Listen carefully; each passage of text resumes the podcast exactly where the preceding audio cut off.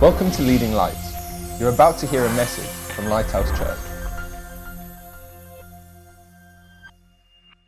My name is Rob McFarlane. I'm the pastor of River Church, and it's my joy and privilege to share God's word with us today.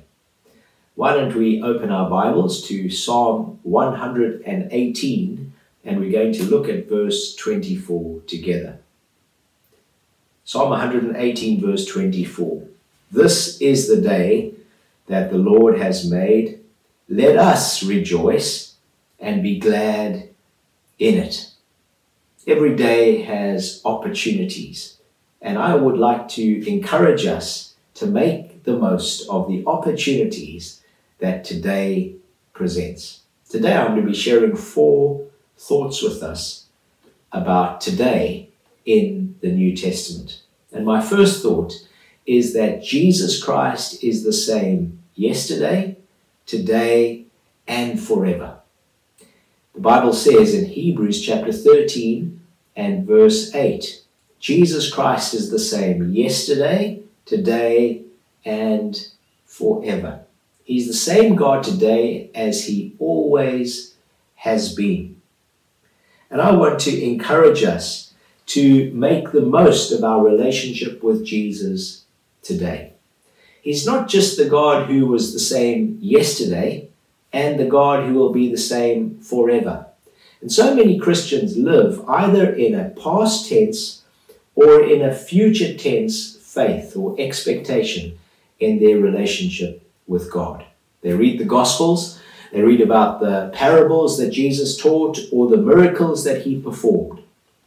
And they say, wouldn't it have been wonderful to be one of Jesus' disciples, to be there when he fed the 5,000 or, or, or when he taught the parable of the sower? And it would have been wonderful. And we can read about that and we can experience that and, uh, and that's a wonderful thing as Jesus reveals himself through the pages of Scripture. But he is not just a God, he has a history. There's not just the, the past tense of our relationship with him. Other Christians live in the future tense. They, they think when I get to heaven, it's just going to be absolutely wonderful, and it is going to be wonderful. Right now, we see him through a glass dimly, and even though he shines so brightly through a glass dimly, imagine what it's going to be like to see Jesus face to face.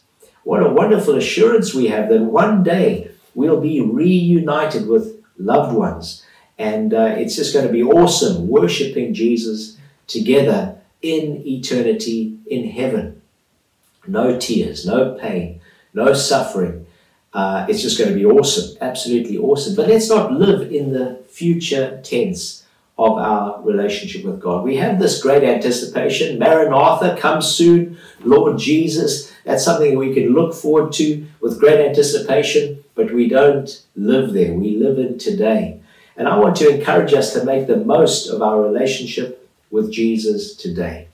What he did in the past, he wants to do in our lives today. I love the way that he reveals himself to us in Scripture. Seven times in the Gospel of John, he reveals himself as the I am. Not the I was or the I will be. I am the light of the world. Not I will be the light of the world. I am the light of the world today. I am the bread of life. Not I was the bread of life but I am the bread of life today. I'll sustain you. I will give you all that you need to get through this day, not just to survive, but to thrive. And that's what God wants us to do. He wants us to, to recognize that He said, I am the vine. Unless you abide in me, you will not bear fruit. But if you abide in me, you'll bear much and lasting fruit. And He wants us to abide in our relationship with Him today. I am the vine. I am the resurrection and the life. I am all you need me to be in your life right now. He's the same God today as he always has been. Yesterday, now, forever. He's always the same. What God did in the past, he can do in our lives today. What do you need Jesus to do in your life today? What aspect of the I am do you need to, to, to approach today with faith and receive by His grace all that He has made available to you? Do you need direction? Ask Him and He'll give you direction. He'll speak to you through His Word. He'll speak to you through that inner witness of His Holy Spirit, through that peace that leads us and guides us. Do you need healing in your body? And if you do, I believe that Jesus can heal today, and He is healing people today. In fact, if you are sick in your body today, why don't you do this? Lay your hand on wherever that may be on your body. Lay your hand, whether it's on you've got a headache or or, or, or some problem with a tooth or, or whatever it might be, lay your hand on that part of your body and let's pray together. And Lord Jesus, we thank you that you are the same yesterday, today, and forever. You healed all who came to you 2,000 years ago, and you can heal today.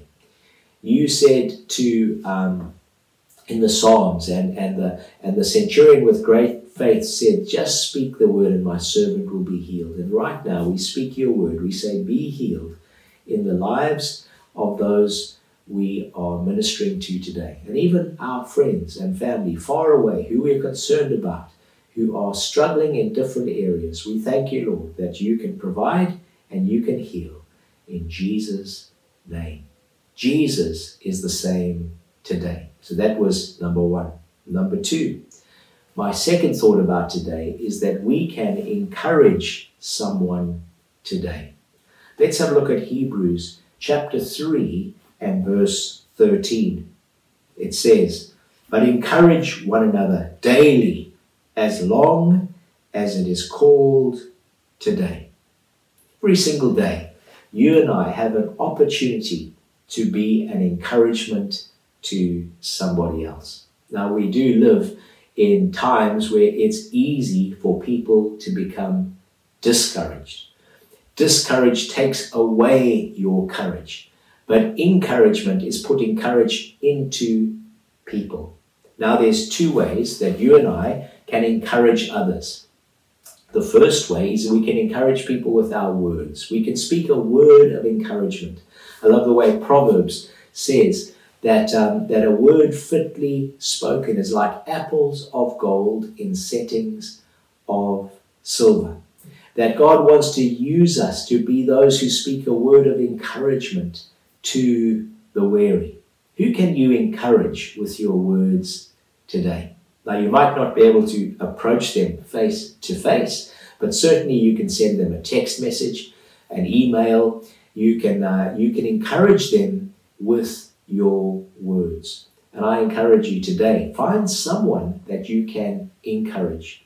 Now, sometimes we become discouraged ourselves, and like David, we need to encourage ourselves in the Lord. We need to take a hold of God's promises and speak them over our lives. But I've also found that if I'm feeling discouraged, one of the best things that I can do is seek an opportunity to be an encouragement to someone else. And, and as I encourage someone else, that encouragement begins to flow through me and as a conduit of God's courage and encouragement and faith and hope and love to somebody else, man, I get a little bit of spillover and I enjoy being encouraged myself. The second way that we can encourage people is with thoughtful gifts. Now, it doesn't have to be a large gift, it just has to be something small that tells the person that I was thinking of you. Perhaps when you go shopping you pick up a, a, a, chocolate bar for, for a loved one, just to say, hey, I just wanted to bless you. I was thinking about you. In fact, we had an experience the other day that was just marvelous, really. There was a knock on the door, uh, went to open the door, and there on the on the welcome mat was a chocolate cake and uh, and a, a uh, a printed piece of paper that said, This contains chocolate, cream, and love. And, uh, and I was amazed. I called Jill. I said, Jill, come and have a look at this. This is incredible. And she came and she wanted to see who it is from. So she ran out and had a look up the road. And there was Roger Say, dropped off a chocolate cake that he and Margaret felt on their hearts to bake for us. And man, it was delicious.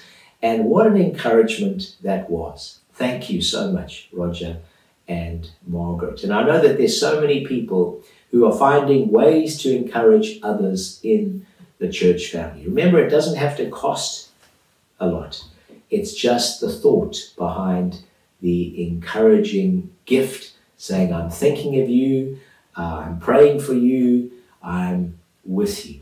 Now, I want to encourage every single person who's watching today. We, as an eldership team, and others who in who are in the prayer group and and, and others in the church are praying for so many of us by name. And, uh, and I think that it's a, it's a wonderful thing to hear your names lifted up with love before the throne in faith, trusting that God will meet all your needs according to his riches and glory by Christ Jesus. Trusting that he who has begun a good work in you will bring it to completion.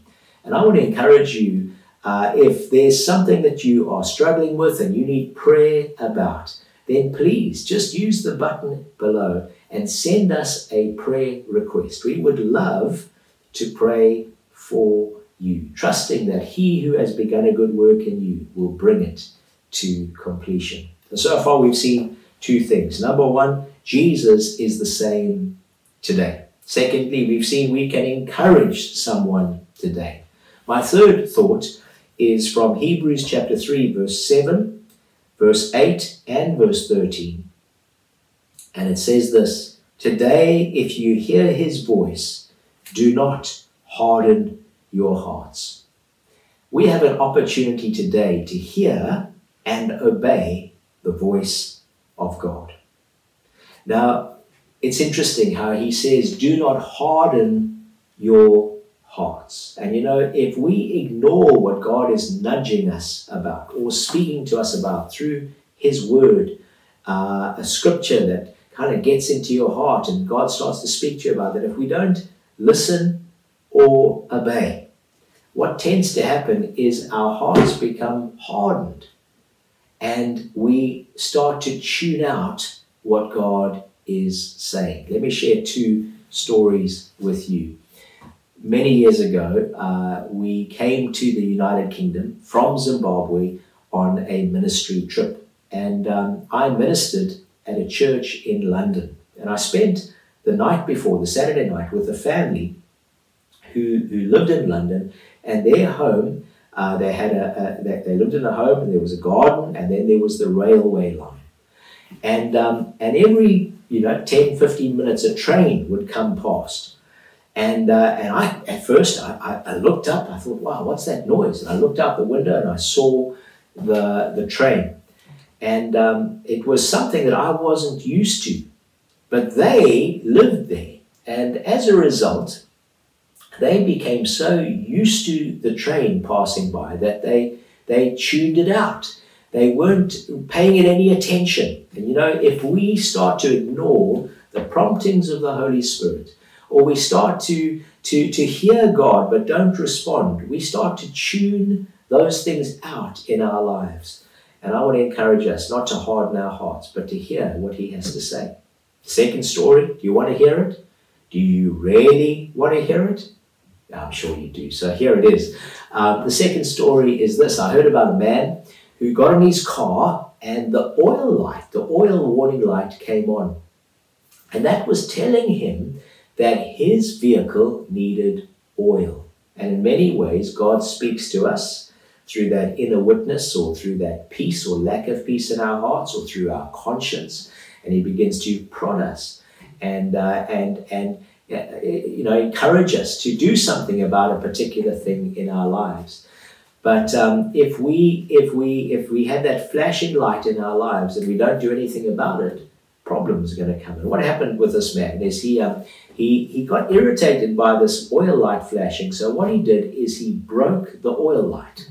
Now it no longer bothered him, but the problem remained. And it wasn't long before his engine ceased uh, or seized. his car engine seized because of a lack of oil in the engine. Now we might tune out or harden our hearts towards the voice of God in our lives. And if you have been doing that, here's a word from God for you. Stop it. And a second word from God for you. Do it. Stop ignoring the voice of God and start obeying the voice of God. I love the story we hear in in uh, in 1 Samuel chapter 3 and uh, I'll just share it with you. 1 Samuel chapter 3 we read about Samuel the young prophet who was being trained by Eli and uh, and three times he hears the Lord call his name the first time he thought it was Eli. He goes across to Eli and he says, Did you call me? And he said, No. The second time he goes, he, he goes to Eli, Did you call me? And now Eli perceives it was God trying to speak to him.